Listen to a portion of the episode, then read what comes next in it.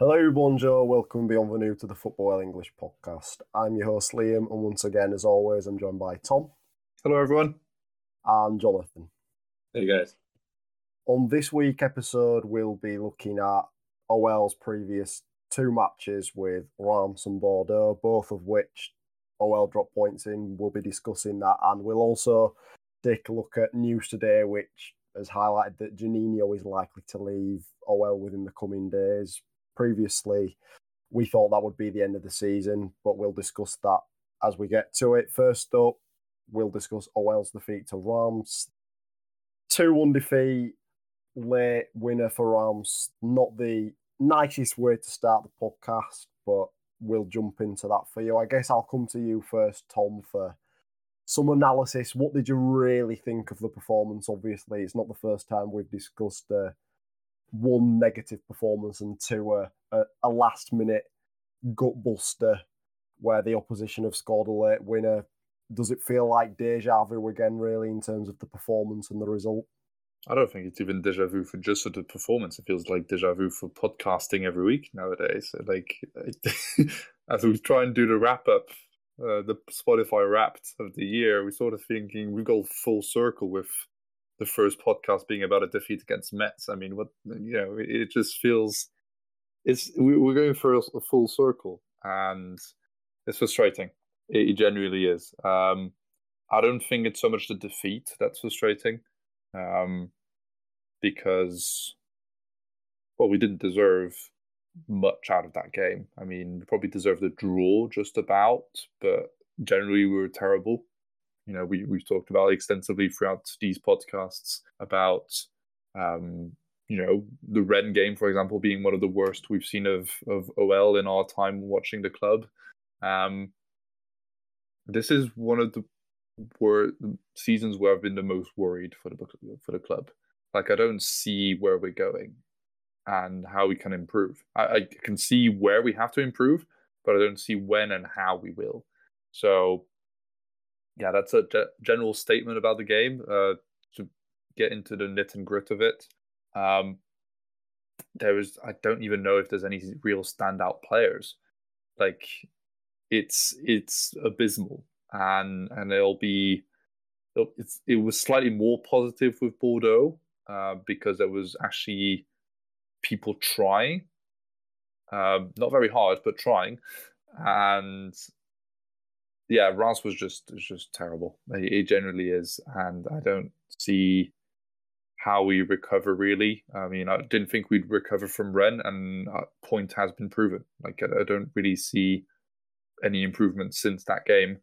I don't really see any improvement since maybe the Spartak game like a month ago, and if anything, it's got worse. I think that really tells you where we are I think that discusses the situation as well. We did have hopes at the start of the season of potentially getting back into those Champions League places. Does that look likely now? I wouldn't say we've got a kind else chance of getting in the uh, Champions League places at the current time. I think really about the performance, I can't say much because I haven't watched the full match. Luckily enough, I was fortunate enough to miss it, and then I've watched the extended highlights afterwards. My opinion is that it doesn't look any different to the extended matches I've seen this season where we've performed in the same manner. There's not a lot going forwards. It it seems to have to take a bit of brilliance from somebody or a nice bit of play or a scrappy goal. I mean, the cross came in from Boateng as a left back. It's like where what, why is Boateng in that position? Why is Boateng creating the chances? You know, he's very good cross though. Uh, it is a know, very good. If cross. you want to play him a left back, you know, we, we know what to do. it. We can't play him at left back at the moment with the problems we've got at centre back, which we'll discuss a little bit later on. But I think that just tells you in general where we are in terms of the fact the le- our centre backs got to come into the left channel to put in a cross, and that's the only goal. Obviously, moving on to Reims' goal, obviously, the elephant in the room is Lopez's mistake, Jonathan. I think we've given him a lot of praise this season. I saw a few people getting a bit, you know, back into their old ways about Lopez needing replacing after the game. I think that's a load of rubbish, but I guess how bad was that mistake and how costly was it? I guess in terms of the difference between a point and zero points. I mean, he owes us a point on the tally. He's also given us many points earlier this season, um, so it's fair. But definitely, I know he'll tell you he owes us one point. So he made a mistake. He's always due for a few mistakes a, a year, but he's also been excellent most of the season. And I think on L'Equipe, he's ranked the number one goalkeeper of the season so far. So, of all the players on the team, he's the only one we can't criticize, really. I mean, he's even just the character he's showing and the energy and uh, how he's yelling at his teammates all the time. Um, you can tell how much he wants it. So, he's the only one I'm giving a pass. Even though the mistake came from him, there were no chances created the entire game. It was a bunch of terrible players. Everyone was bad. It's, it's one of the first games that I can remember where everyone was bad. You know, there wasn't like one player who stood out. You know, even Paqueta was bad. Everyone didn't seem to want to play. They created two chances maybe, but they weren't even created by good play, just interceptions and then a few moves here and there or a long ball. So, um, yeah, not good, not good at all. I don't know, and it was it was on paper the like best lineup. You know, Paqueta in his right position, Aouar, Toko Ekambi, Guimaraes Caqueret, with a real striker front, you know, Slimani not Dembele, but this real good lineup. So at home, it's just crazy. I think you make a fair point in terms of the lineup. Obviously, Reims aren't a terrible side. They've got some good players. I like that Hugo. Is it Ekitike who scored the second goal for them? He looks a really promising talent. They've got some strong players in midfield as well. It was a good header for the first goal as well, coming across towards the far post. But I think, as you've just highlighted there, that we've got our best team out. We've got a recognised striker, Paqueta in his recognised position. And the lack of chances created. They were Aouar with a couple of chances, Slimani at the back post, full one as well. But do you think this lack of chances, Tolman, I guess, lack of clinicality in front of goal. That's probably not a word, but clinical edge in front of goal is really costing us. And do you think that's just adding pressure to what's already a difficult situation for Bosz? With I think now we're sat in twelve, maybe even worse than that. Uh, I don't think necessarily even that clinicality or whatever we want to call it is is the main issue. I mean, being clinical in front of goal has been an issue at OL since Sonny Anderson left the club. I think um, that's uh, that's even during Benzema years, um, and but that you know that's clearly not changed. I think what's changed is that we're not even creating chances in the first place. Like I remember us creating more chances with N'Jie centre forward. I mean that says a lot. N'Jie was not a great player. Um, and the thing is, we have some very good players in this team. Like you take like for like, you go with you know N'Jie has been replaced by Toko Ekambi, which is like twice the player he ever was. Um, at centre forward, we're not playing you know Mamadou Dabo from right back or I don't know who. Uh, Claude Beauvue, uh, if you want to spell out some some terrible names we've had over the years. Um, we have improved. Like the squad is generally one of the best I've seen in such a long time on paper, but it doesn't click. It doesn't work. Uh, we we're we're not creating anything. And you'd think, you know, as as Jonathan said, you know, best lineup. We've got Paqueta and Gusto on the right side. That's going to work. You know, we were all so excited during the Spartak game a few weeks ago about how that works really well together. And you've got a lot of chances that we're not necessarily putting away, but we've got chances. Now it's like they sit with the ball in midfield and they go, well, where the hell are we going? Oh, let's go backwards. Oh, let's go sideways. The one thing I'll say in terms of improvement from last year is we're not seeing the U so much anymore. We're not seeing he goes from Paqueta back to Dubois, back to Denayer, back to whoever's playing centre back with him, back to the left side to Maxwel Cornet or De Sciglio, and then all the way back and all the way the other way. Like we're not seeing that as much anymore. Um, we're just not seeing anything. But I still rather that than a big U performance like we saw. I'm thinking of Montpellier at the start of last season, where there was just nothing there. So I am worried. uh, that we can't get in front of goal. Um, and it, I don't like games pass by, and and I don't remember anything from them because there has been nothing going on. I don't remember the keeper pulling off any saves. I know he's a decent keeper, but I don't remember him actually doing all that much. Um, we missed a few chances, but we lost a lot of balls in the midfield. I mean, Bruno and Caqueret at the moment, not on the level we expect them to be, especially Bruno, I think. But both Bruno and Paqueta, and we'll get into Paqueta, I think, with Bordeaux especially, just not on the level they are expected to be.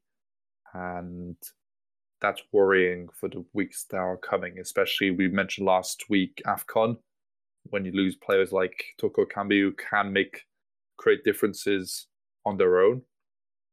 Then if you lose those players, I don't know who's going to create the chances. Cherki, Cherki's not getting the playing time, and even when he is on the pitch, recently he has been, you know, he's been going backwards and trying rainbow flicks um, rather than playing it simple and creating stuff. I'm not putting obviously the fault on him uh, because that's you know he's not played enough at all.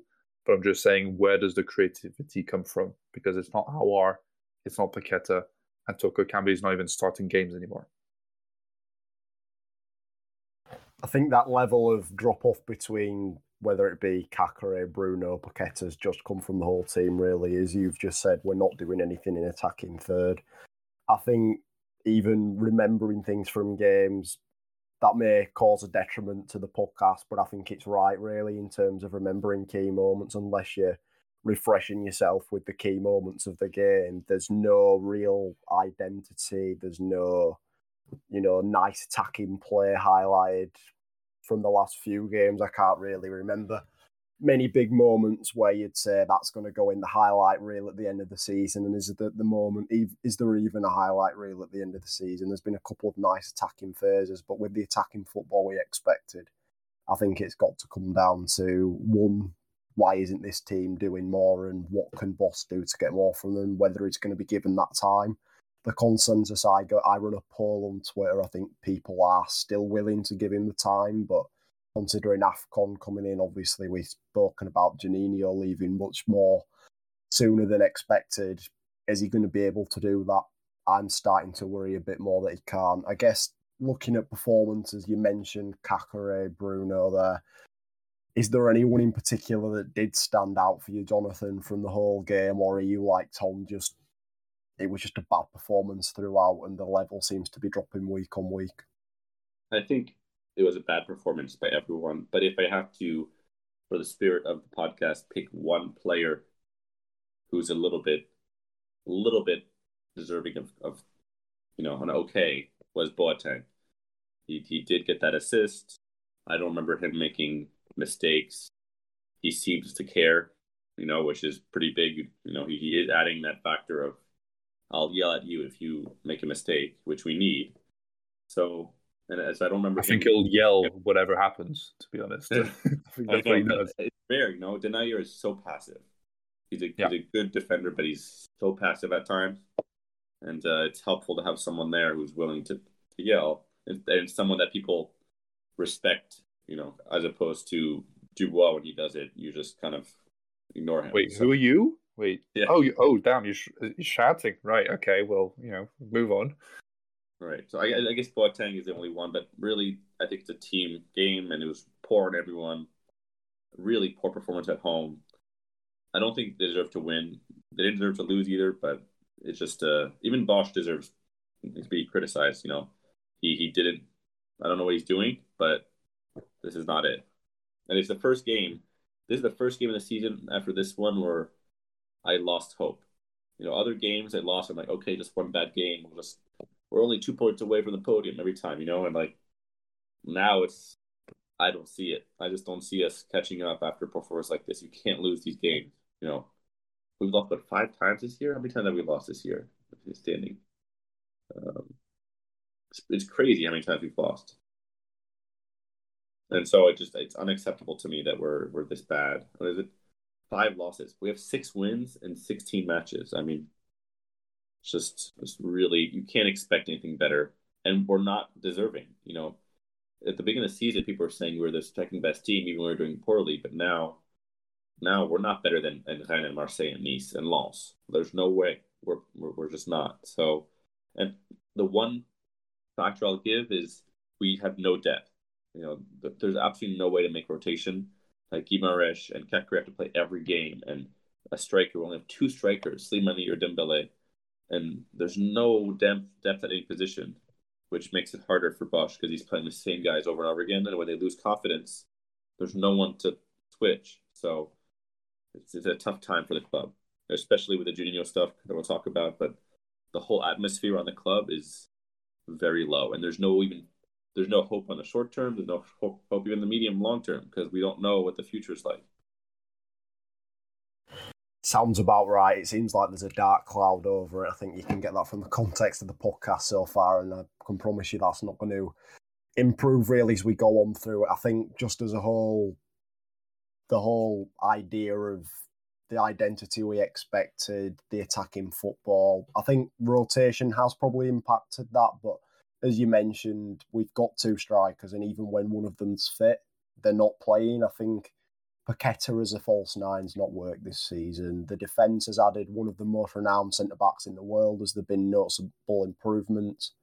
Probably not. And now, you know, we'll discuss Denayer's injury in a minute, but that adds more detrimental impact to that as well. So, not a happy podcast, I'm afraid. But I might have to put drum and bass on the. I might have to put drum and bass in the background just to make it more lively. Like, it, it feels like every week is the same. Music oh, I could put like extra like movie sad music because apparently these podcasts work really well when we're so sad. AFTV yeah, that, syndrome. That is, that is true, but I guess obviously we're here to provide some analysis. So before we move on to Bordeaux, I think we've discussed how bad the team was, but in terms of general performance, Tom, is there anyone you would pinpoint as you know the epitome of the how bad the performance was really? Denayer has been really poor recently. Like you even will mention it with the Bordeaux game as well. Like just going back, like the anything that goes that runs behind him, he doesn't see it. it it's scary. And he's uh, supposed uh, to be the guy running behind because I don't know if you saw in the Bordeaux game, but Boateng trying to chase after Hwang Ui-jo just gave me nightmares. yeah, yeah.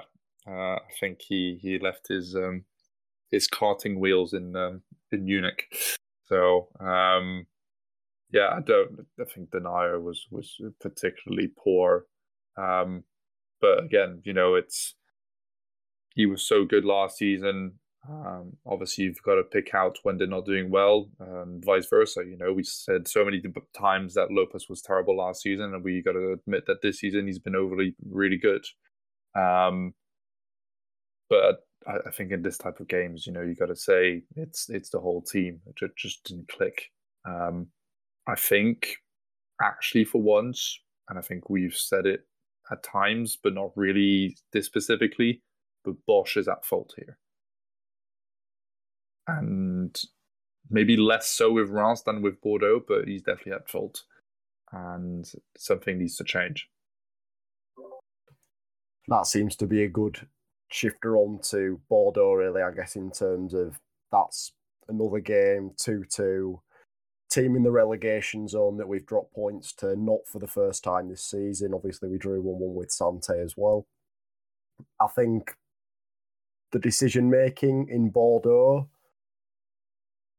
we'll go on to the performance in a second, but on the topic of Bosz, I think the decision making at the end obviously Denayer's injury impacted things. But we ended up with a back four at one point of Luke Barrett left back, Mendes at centre back, Damien Da Silva at centre back, and I think it was still Gusto at right back. But Thiago Mendes is a centre back. Lukeba can play left back, but his primary position is left back. It just feels one what's happening I feel like I'm watching a pre-season game. But Mendes two... has played there with Lille, apparently, uh, according to Prime. I, I can't say that it's it's obviously not his prime position. Um, but if like Guardiola does this, that everyone's like, "Oh my god, genius." I don't think that obviously perspectives differ, um, but he's not a centre back. He's great, I think, if he's doing what a lot of sixes are doing at the moment, which is like dropping in the middle between the two centre backs yeah. and wants to play as a regista and all that stuff. But you need another guy next to him. He, there is no way, like we, as you mentioned earlier, Boateng can't track back. Denayer doesn't know what the hell's going on behind his head. Mendes, I wouldn't even attempt to put him on this sprint race against uh, you know any anyone. So yeah, that was probably the slowest defense we've had this season. Thank God we have Gusto, who's like Usain Bolt of Liga. I think even still, the Gusto in that game couldn't really transfer uh, no. his performances over to. I think that defense as a whole was just corrupted. I guess for you, Jonathan, that defense as a whole, I guess the switching formation, again, the use of no striker. What did you really think about Bosz's decision making in that game? Well, we'll talk about the performance, but I think for me personally, the formation, some of the decision making on substitutions, and again, not playing a striker really did cost us in that game.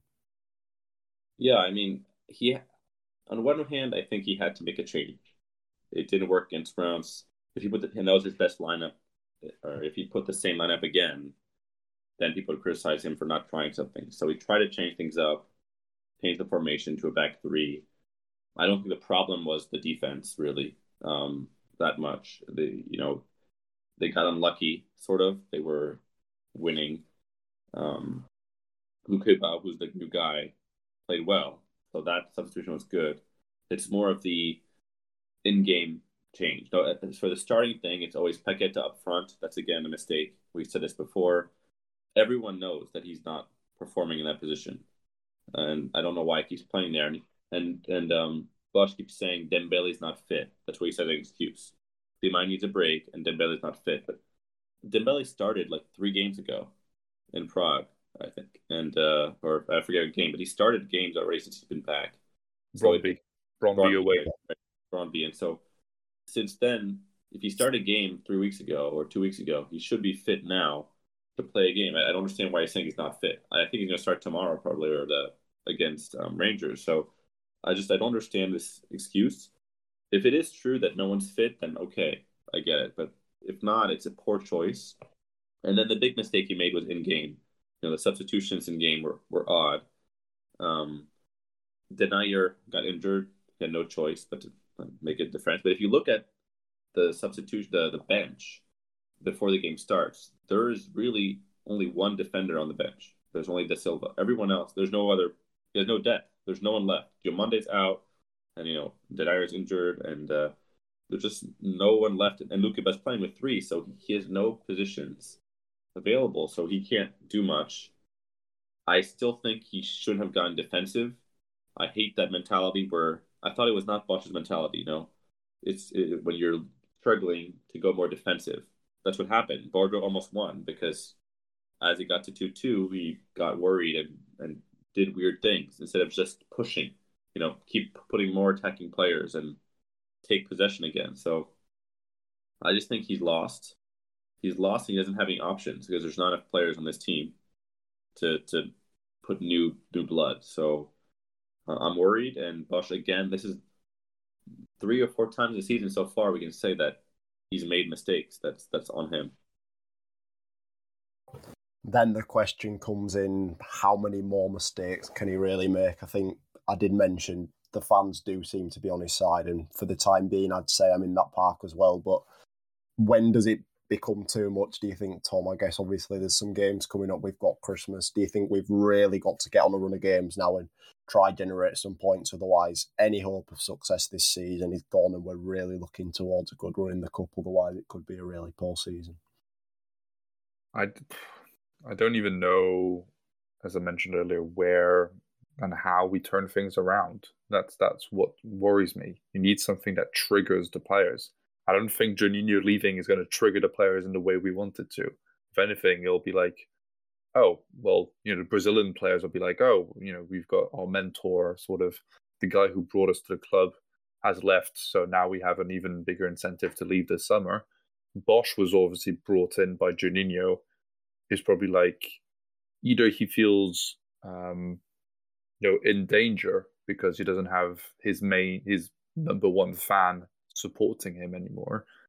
Um, or he just is like well you know this club isn't well run and and the guy who brought me here has left so why should i stay? So he might even have a point where Bosz is the one actually leaving rather than him being kicked out. Uh, i don't think he will. Um, I, I think he's he's not that type of um, he's he's not a bad um, person, and I don't. I'm not saying that people managers who leave the club themselves are bad people, but I'm saying, you know, he's got he's got value, and he's going to keep pushing. So, uh, we need a run of games, and and the players, I think, still somewhat believe in him. I think some don't. I think Paqueta, if he's being played at number nine again, will ask for a transfer at Christmas. I, I think he's reached that point where he's like, I don't touch the ball at all. I don't like this. I don't playing back to the goal. Um, I think he's also finding it difficult at the moment with the with Ligue 1 being a lot more physical than maybe Italian football is. I mean, yes, he's had a year to adapt, but he's also not played in that type of position. Playing up front, and I have myself played up front, uh, obviously not at Ligue 1 level, um, and I am quite tall and physical, but like if you got two centre backs coming up behind you and constantly going into you, like there is, a, they they'll do it with Slimani, but Slimani's huge. You know, he's a fridge. He's not going to move. Paqueta's pretty light. You know, he's quite physical to keep the ball if he needs to in the corner flag, but he's a he's a featherweight, and you know he's, he's getting but bundled over, thrown over the pitch, and I think he's a bit fed up of coming back with bruises and just being tired and not getting the ball. So move him around, change things up, and yeah, let's get let's get a win on on Thursday, and you know, state our claim and say we've won all six of our games in Europa League and keep pushing for the next round. We'll see very soon. Uh, I think it's the mid of next week uh, who we get to play in the next round. Well, the path, I guess, because obviously there's an extra round. Uh, so I'm not sure how that's going to work. Um, but you know, we'll get a rough idea of who we can play and how we can look for the rest of the season. But we need, I don't know how many games we have left before Christmas. I imagine two or three um, in Liga. Uh, two, okay. Well, we need at least one win out of those two. Um, we need we need wins. We need wins before Christmas because everyone's going to be miserable over the break and no one wants that. And if we're going to come back after the break and we've still mid to late bottom table, then it's going to be a difficult return from winter.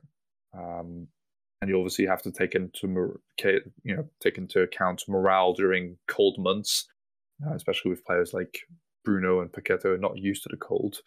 Um, so yeah, it, it's pretty bleak. as a as a conclusion. Um, I'm hoping we get to turn things around and we get one or two wins on the trot, and we can go for the break and enjoy a bit of family time and come back and be more positive. But I hope that's with Bosz, and I hope that the players are still backing him because otherwise, if we lose Juninho and we we lose the confidence of the players, we could be in for a very tough second part of the season. For sure, yeah. We've got we've got four games until uh, the winter break. We've got uh, Lille next in the league, obviously Rangers in the Europa League, which is is tomorrow. Obviously, that game's a bit of a dead rubber. Really, there's not much riding on that other than a bit of opportunities for kids. But then we've all, excuse me, and then we've also got Metz before the Christmas break, and we've got Paris in the cup as well. Uh, Paris FC, that is. So there's uh, four games to come. Well, obviously, confidence needs to be high for those. My doubt is I'm starting to get to a point where I don't see where that confidence or boosting confidence is going to come from. Obviously, Denayer's injury is probably going to be another downer in confidence, really. Obviously, he's probably our most athletic or important defender. Obviously, Boateng is qualities, got qualities that Denayer doesn't have, but Denayer is the youngest, the most agile, the one that's going to track him behind. How important or how important is his loss going to be, really? I guess how negative is that going to play on the next few games, Jonathan? Um, you know, I I think these last these next two games are crucial. They're absolutely crucial. I think if, if Lyon does not win both of them, um, I think Bosz is probably going to be out, my opinion, at, at, Christmas break. I think if, if Lyon is 10th at the Christmas break, um, and Juninho's out, and there's a new sporting director, I assume, coming in, or or not, maybe they just keep that position vacant. Um, I just I don't trust Aulas to not go for some French guy, for some Thierry Henry or Laurent Blanc or something, just to get convinced, you know, a French guy who knows the league and put him in. And I mean, Laurent Blanc wouldn't be the worst. I'm not saying they would be bad choices. It's just the project. You have to trust your project, and it takes time to build a project. So I wouldn't like it, uh, but I really think that Bosz needs to win both games, win the cup game, and hopefully the Marseille decision that's coming soon with this, you know, is not a bad one. It's a replay. Because if it's a, a, a lost game, you know, that's terrible as well. So, um, crucial point in the season for him, for his career. I don't think that Bosz wants to quit because this is his second or third fail in a row. At Dortmund, he failed, I guess. Leverkusen, he had a super hot start, but then he failed again. Um, so this would be his third fail in a row, and I don't think that's what he would want for his career because he would he would only go for smaller clubs from now. So, um, I think he's committed to this. He has an opportunity with young players to do something. He just this last game at Bordeaux really hurt him because you add two points to the you know standings right away. Lyon is you know right where Monaco and, and above Lille, but it's very close, and that's that's what they keep telling us. Oh, you know, we're only a few points away. If you add the missing game now against Marseille and we win that, and you add few more wins, then we're right back in it. But the eye test now is telling us they don't have it in them to, to succeed. So um, something needs to change. I don't know. Typically, like I said, there's two things that can change. You know, it's either a big transfer window or a change of coach. Those are really the two ways that at the midwinter you can change things. And knowing Aulas and Ponsot, they're not going to put a big transfer window of 30 million, you know, envelope. Here's 30 million, use it, and let's get four big players or three big players and do something with it. Um, so the other option is just, you know, fire the coach, get a new coach for a new message. And to me, that's probably what they're going to do, unfortunately, because I cannot see Aulas keeping this and finishing 10th.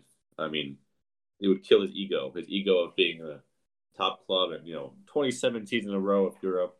I, I don't think he'll be able to keep that if he doesn't do something. And knowing him and his French Frenchness, he's going to go for a French guy. I don't think a French coach is necessarily a bad option, but as you've just said, it's finding the right one and is the right one available at the moment, considering we're probably not going to pay a compensation fee for a new manager I don't think so. Is a transfer window likely? They have said for a while that they're going to invest in the January transfer window. To what extent and you know who we're going to bring in is probably yet to be seen. I think Azmoun's probably likely to come in, but I think we need to invest defensively, and we could do with another option in midfield as well. As you said, are we going to get three or four players in the transfer window? Probably not. I guess the outcome of the transfer window really does lie on the future of the sporting director. It looks like Juninho is going to leave us in the next, I think it said few days really.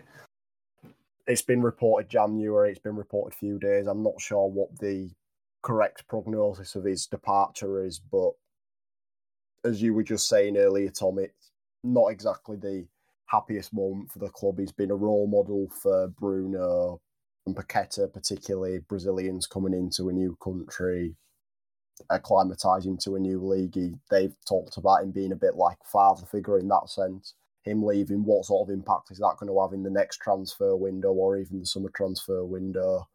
Contract looks terrible. We spoke about this last time. We won't touch on that anymore.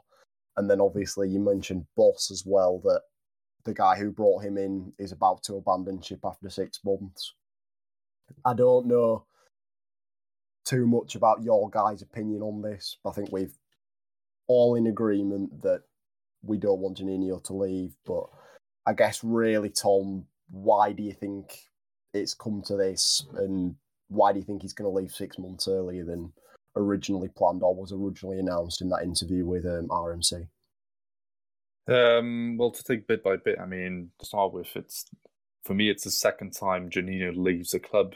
My time supporting it, and I mean, I was young back then, and I didn't follow his whole career. You know, I'd only watched him for one or two years, maybe three, and by the time he'd left, um, it felt difficult. But you know, back then, you're you don't quite understand the aura he had.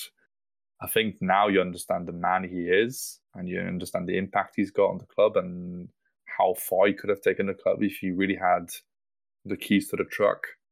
Um, unfortunately, he arrived at you know Hertz, and the guy was like, "No, you can't have our, our club, and you can't have our truck, so you're gonna have to find another place to do that." And and behind the cashier at Hertz, you've got um, Ponsot sniggering, going, "Well, you know, this is my time to shine and take the take the big role." And I think that's what's been coming for a few months. You know, we had um, obviously Florent Maurice leave because he just couldn't work with with Juninho and Ponsot at the same time, who at the time apparently was somewhat getting on, uh, but was still also, also ganging up against Rudy Garcia. Now that they don't have a common enemy anymore, because yes, Rudy Garcia was a common enemy at some point. Um, Juninho just gets rattled by everyone, by the press, who say you know he's not done enough. Uh, same with the fans, to be honest. Um, I think he, a lot of fans have said, you know, what what have we actually accomplished in the two, yeah, two and a half years he's been at the club, and that's shocking to think because yes, there have been some failures. You know, Anderson didn't really get a chance, but he was a pretty good player on paper. But players like Kone, I think even Thiago Mendes has been some overall a failure. Tino Kadewere, all that stuff. But you think back to all his successes, uh, the fact he's brought back a bit of peace to the club as we thought he had and, until recently.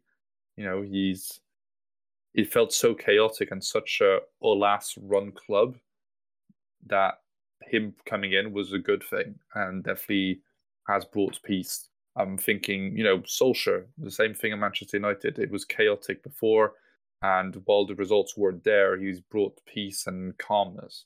And I thought that's what Juninho brought. But ultimately, when you look at how crazy it is behind the scenes and how they hate each other now and they just can't work with each other, the fact that he's changed his mind about leaving six months earlier from the club he spent over 10 years at shows how badly the club is at the moment. And that's as much on the club's current legacy and the way it's going. It's also on Ponsot, and it's most definitely on Aulas. And I'm not putting the whole fault of the club not being run properly at the moment on him, but between the declarations that we're seeing at the moment on him taking the higher ground on the referee during the the Classico, uh, not the Classico, the Olympico against Marseille, and saying, you know, I work for LFP, um, I'm much higher than you, and you should respect my decisions um, but also him just losing his head on Twitter on a daily basis. Aulas is, I, I don't want to say it, but he's finished. He, he needs to, you know, leave the club for it to be healthier. And we need something top down to be changed because, you know, stuff isn't going very well at the moment. And yeah, things need to change. I didn't think that Juninho was part of that problem uh, I still don't. Uh, but if he feels he can't be at the club anymore, then you know, if he's able to take that exit door, then good on him. You know, go be healthier elsewhere and maybe take a break from football for a bit and get back into it and run a club maybe in Spain or where he, he's able to bring in as many Brazilians as he like and truly has the keys to the club because I don't think he's a bad sporting director. I think he was very patient and understood the sport. He's a very intelligent man. He just was not allowed to do anything he liked. So it's really sad to see him leave. And whether it's as a fan of him, uh, as a player, or as a sporting director, whatever that is, long live to him. You know, um, it just makes the whole situation a lot more bleak and sad for the future, I guess. As you've just said, I think it starts from the top down, really. Coming into sporting director at a club like Lyon feels like a really difficult job to do because the people above you are so involved in the club's presence, the club's word, obviously legacy. You mentioned this 27 years in Europe. Obviously, he's got a good relationship with players. Memphis, for example, is someone who always spoke about, I want to do it for Aulas, I want to do it for Aulas, win that trophy. I think the last few years, his involvement has probably clouded. I think football's changed from 2008 when we were predominantly the best team in France and one of the best teams in Europe now you've got to let the football people do the football. I'm not saying that Aulas isn't a football person because he's had a track record of success for nearly 40 years or however long it is since he took over the club. But um, in general, now is probably the time to hand the keys over and give a chance to someone else. I think when Juninho came in, I thought he was going to be that person that would be able to change things, change how the team plays, what we've seen in the last few years, instill a transfer policy. I don't think we've been able to see that. There's been a, I guess, a more Brazilian influence on the transfer policy, but there's not been a specific type of player we've targeted. Obviously, there's been some howlers on the exit fronts as well. I'm thinking Melvin Bard for three million, Gouiri for ten million, uh, seven million and then obviously Kalulu to AC Milan for I can't remember how much he moved on for. It might have even been a free transfer, but in general, those sorts of departures do seem like if you added those three players to this Lyon squad, we'd be much healthier than we are now. Really, how does this make things going forward? In my opinion, I don't see us doing anything this season. I could see in the January transfer window that we do lose one of Paqueta or Bruno. I think one of those sales would fund the January transfer window that the club's looking for when, in particular, we're not in the best financial position. I guess, Jonathan, what are your opinions on the departure and how do you see this affecting the confidence of the players, the confidence of the manager, and the rest of the season going forward with basically the club's arguably greatest ever player leaving on such a sour note? Right. So, you know, for players, I think this is a huge blow especially for the Paqueta Guimaraes, which I was already pretty sure they would leave this summer unless we qualified for the Champions League and they wanted to do one more season of Champions League. Um, because you know maybe they would have wanted to stay. Things were going well and the team was playing, performing. Want to stay one more season, but now there's no way they're going to stay for a new project unless the sporting director is also some Brazilian guy or someone who has their back. Um, so I think short and medium term, this is really a huge crisis um, because it shows a lot. I mean, the information that I've, I've read is that really Juninho and Ponsot. So Juninho has been tough on players and criticizing people behind the scenes, you know, because they want he wants to change the mentality. And Ponsot would for the would go behind his back and say, um, "It's okay. He's just he's just tough. You know, don't listen to him. He's he's excessive, um, and that kind of really pissed off Juninho that they're not on the same page. He thought he was on the same page that they had to change the mentality, um, and this and so this has been building from also the few transfers he's wanted to make. He's wanted to make Onana and and Laborde and and things that have failed for small amount of money considering the impact it could have. You know, apparently um, there's been a couple hundred thousand or dollars or euros difference between the deal succeeding and not. And that has frustrated him that he's not he's making the deals, but he doesn't have access to the final decision. Someone else has to approve the deals he's working on. And they don't agree with him on a small amount. And that's very frustrating to him. And also, um, you know, Juninho asked for staff and more recruiting people, and they said no again. And Ola said no. So the entire way they've just been against his mindset and him trying to modernize the club, which is why we're all so thrilled. Not only is he a legend, but it wouldn't mean anything. You know, Govou is a legend or something. If he came back, I wouldn't care.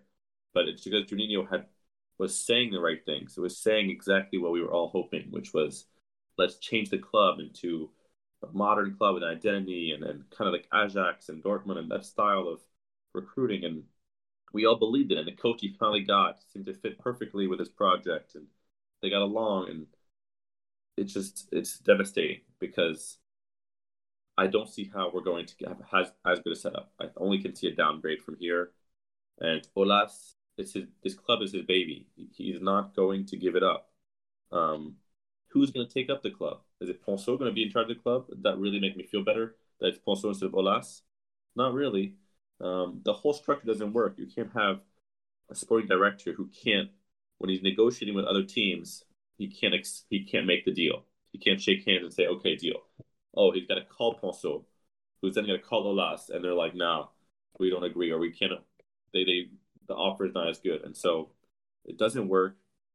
It shows that there's just an issue with the system. Um, and then I don't know who's going to step in. I probably think they're going to get rid of the sport director decision for now. Uh, they're just going to get rid of it, just have it Bosz run that maybe for a while. But I just don't have any hope anymore. I'm, I'm devastated by this club. I don't know how we change. Juninho has to leave now as opposed to in the summer because he has no point. Whatever he would say in a meeting would be nothing it already was tough for him. But now, if he said, I want a player, they would just say, no, you know, you're not going to be here.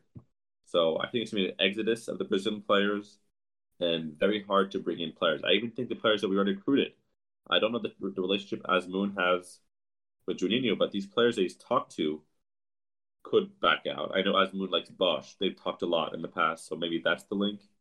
But I still think there's an issue with changing completely the line and I think Aulas could have done better. They could have, when he said he wanted to leave, they could have convinced him. They could have brought him in for a meeting, said, What do you need? I'll give you what you need.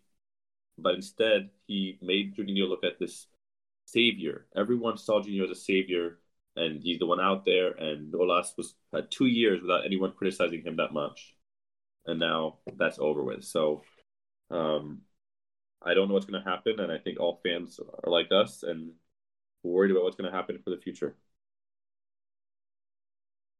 Yeah, the future looks somber. I think looking to the future, it's all about what is the next decision. Obviously, we've discussed between us as a trio that Luis Campos has been linked in. Does that look likely? Probably not. Would it be good? Considering his track record at Ligue 1 clubs, it'd be fantastic. I think that's the sort of transformal, transformational appointment we need somebody that can transform a club up top to bottom transfer policy on the pitch make the right managerial appointments um, do you want to add something on the that's the thing. I think Juninho could have done that but it, it wasn't given the i mean yes he doesn't have the same experience but he wasn't given the possibility to do all those changes. And i don't know if luis campos coming in would necessarily change all that much unless Aulas leaves in the meantime. I don't see how him coming in being a huge difference because he won't be allowed to make all the decisions he wants to. And I'm not saying people like the sporting directors should have the keys to the whole club, but Aulas is clearly stuck in football from the 2000s, and he's very good at it back then, but he doesn't understand what football deserves today and yeah, our club deserves slightly better. That's the problem. This setup doesn't work anymore. Obviously, Ponsot's directorial role or job title is general football manager.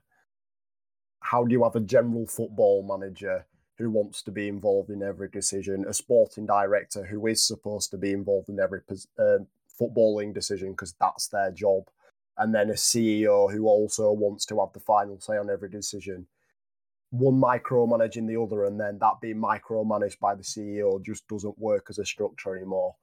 The football people have got to get on with the football work. You know, the people who've been trusted with those in the job descriptions and the job titles, and the business people have obviously got to have a say in the decision, but they've got to trust the word of the footballing people, and that's where the decision making at OL doesn't seem to be in the right situation for me going forwards, and I think that's going to cost us, especially now that someone as with such an influence or an aura as Juninho is going to be departing the club and probably leave a hole that we needed, as you said, to bring peace, to bring hope, and with the club, you know, 12th in the table, not looking like any improvement's going to come anytime soon.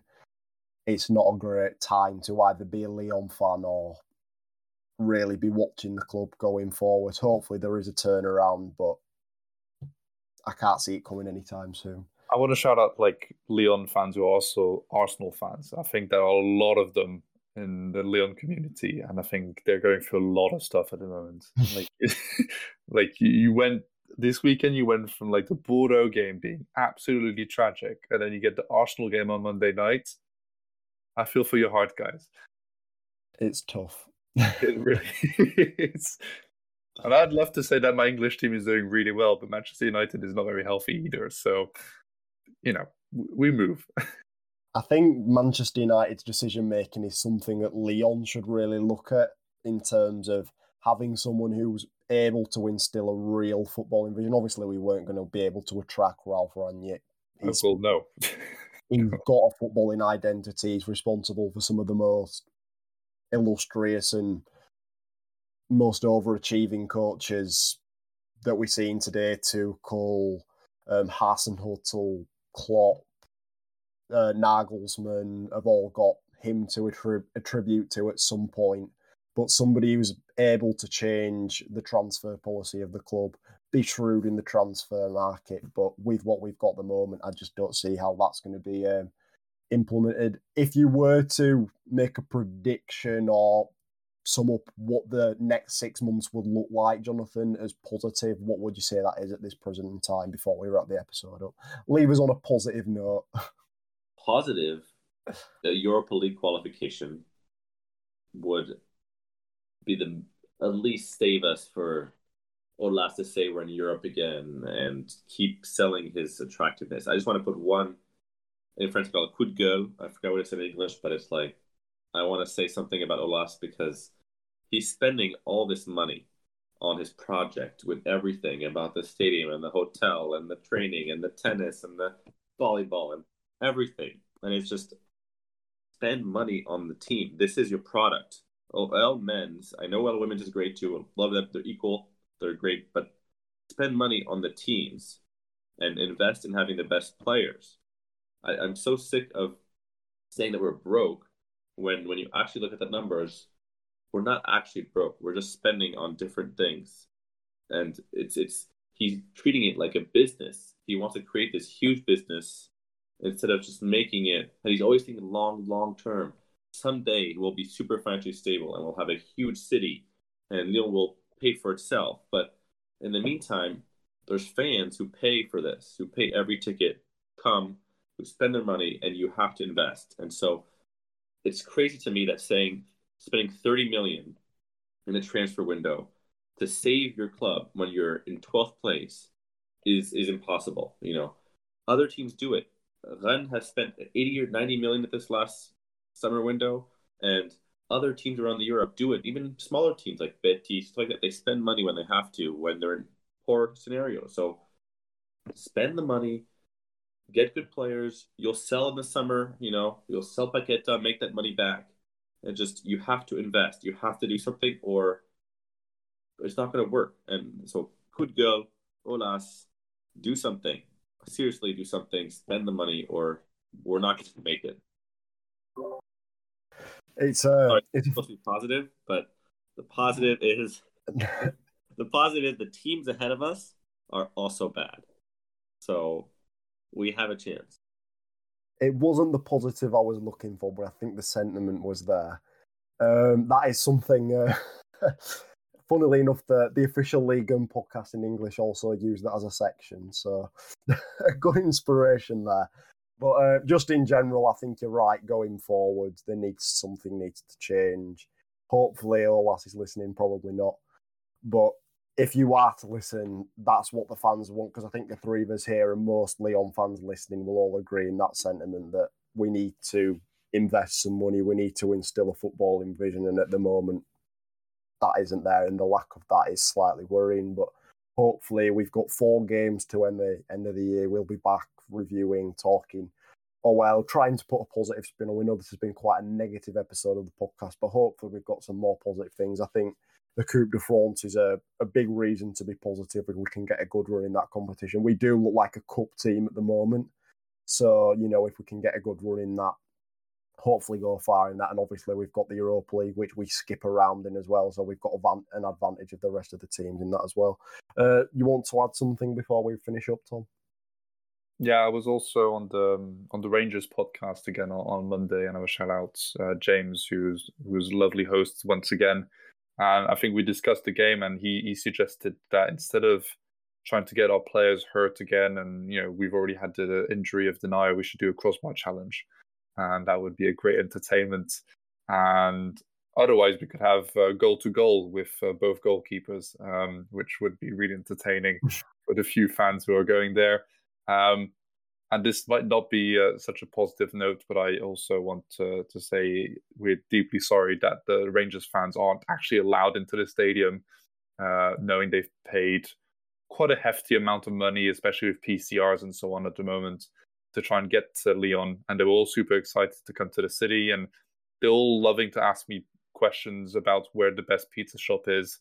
And uh, I understand that Jonathan's also looking for places to eat. So um, it's a shame that they get to come all the way to the city, but don't actually get to see the stadium. And I think that's what they they really wanted to do. But if there are any Rangers fans who are looking at this as uh, the main source of content for the preparation for the game on, on Thursday, well, we hope we wish that you get a you know good time out there and we wish you a good game and hopefully you go a bit further into Europa League. I know that a lot of fans are a bit worried that they have to play a Champions League team in the next round. Um, but um, you know, you're a good set of fans, and we, we hope that we can uh, welcome you in in Groupama Stadium one day without it being the Audi Cup in the summer yeah, it, it does seem an unfortunate circumstance. I think the way it's been done, whether it's the authorities or whatever, they've taken the wrong decision. I know it's the, the Fête de Lumière this week. Fête de Lumière, yeah, it's the big yeah. party in Lyon, and they don't have enough police to to the get Lights Stadium Lights Festival.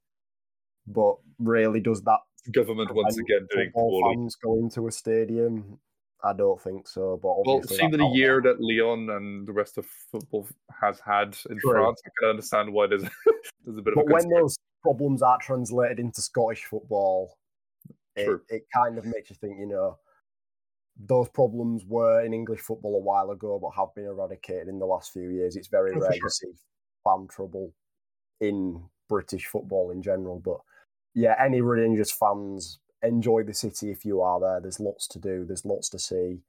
Um, I think you can even get a ticket in the home end. Not that I'm recommending that, but there probably is still tickets available. Well, there so, are a few who are doing that. so. so. I don't blame you if you're doing that. If you can get to the game, do it. I wouldn't really wear. I wouldn't wear a top though. I'm just recommending. No, yeah. The current situation, I just wouldn't yeah, push it. Keep that I wouldn't push it. But in Get general, yourself a scarf. Oh OL scarves are cheap half and half scarves. Oh God, no! no, no, we don't recommend you to buy half and half scarf. But if you are there, do enjoy the game. You too, Jonathan, enjoy the game. Do you want before we wrap up? This is the last part of the podcast. Do you uh, do you want to tell us? Um, I guess your thoughts and predictions for the match tomorrow ahead of this. We'll obviously be going out after the match. No, but I would like to see Cherki scoring a goal. That's really that's a good record prediction. I like that. I think he's going to get playing time. We're going to see all the young young lads. Um, I want to see Da Silva play. Not in the group. Can, can, we get that? Can we get Da Silva to play? Not the not the old Da Silva. The Damien I don't think Flo. You know, I, I, think he's he's not part of the group at all. Yeah. I don't think he's practicing with the group anymore. Let's get Vogel in at least. Yeah. Vogel. I yeah. mean, seeing how Gusto played recently, I think he deserves a bit of a time on the bench as well. I think Dubois practicing with the group already. Oh God, no! uh, That's the good news we wanted. But no prediction. Yeah, a good old zero zero. Very optimistic. and that's this is your first time going to a Lyon match in how long and you think it'll end nil nil? Maybe uh, three years. But my Oh, other okay, game that's not too bad. road. I've been to. I used to go to all the road games when I could. Hopefully, it doesn't end nil nil for your sake and the Rangers fans' sake as well. Um, hopefully, we do get the win and keep up a 100% record in European competition. That's at least something to take as a positive from this first half of the season. Hopefully, these next four games advance through to the second round or the next round of the um, cup. Couple of wins in the league and things will be looking a bit rosier. But we apologise for the negative tone of this episode. Hopefully, there's more positives in the future. But we'll see you on the next one. Cheers, guys. Thanks.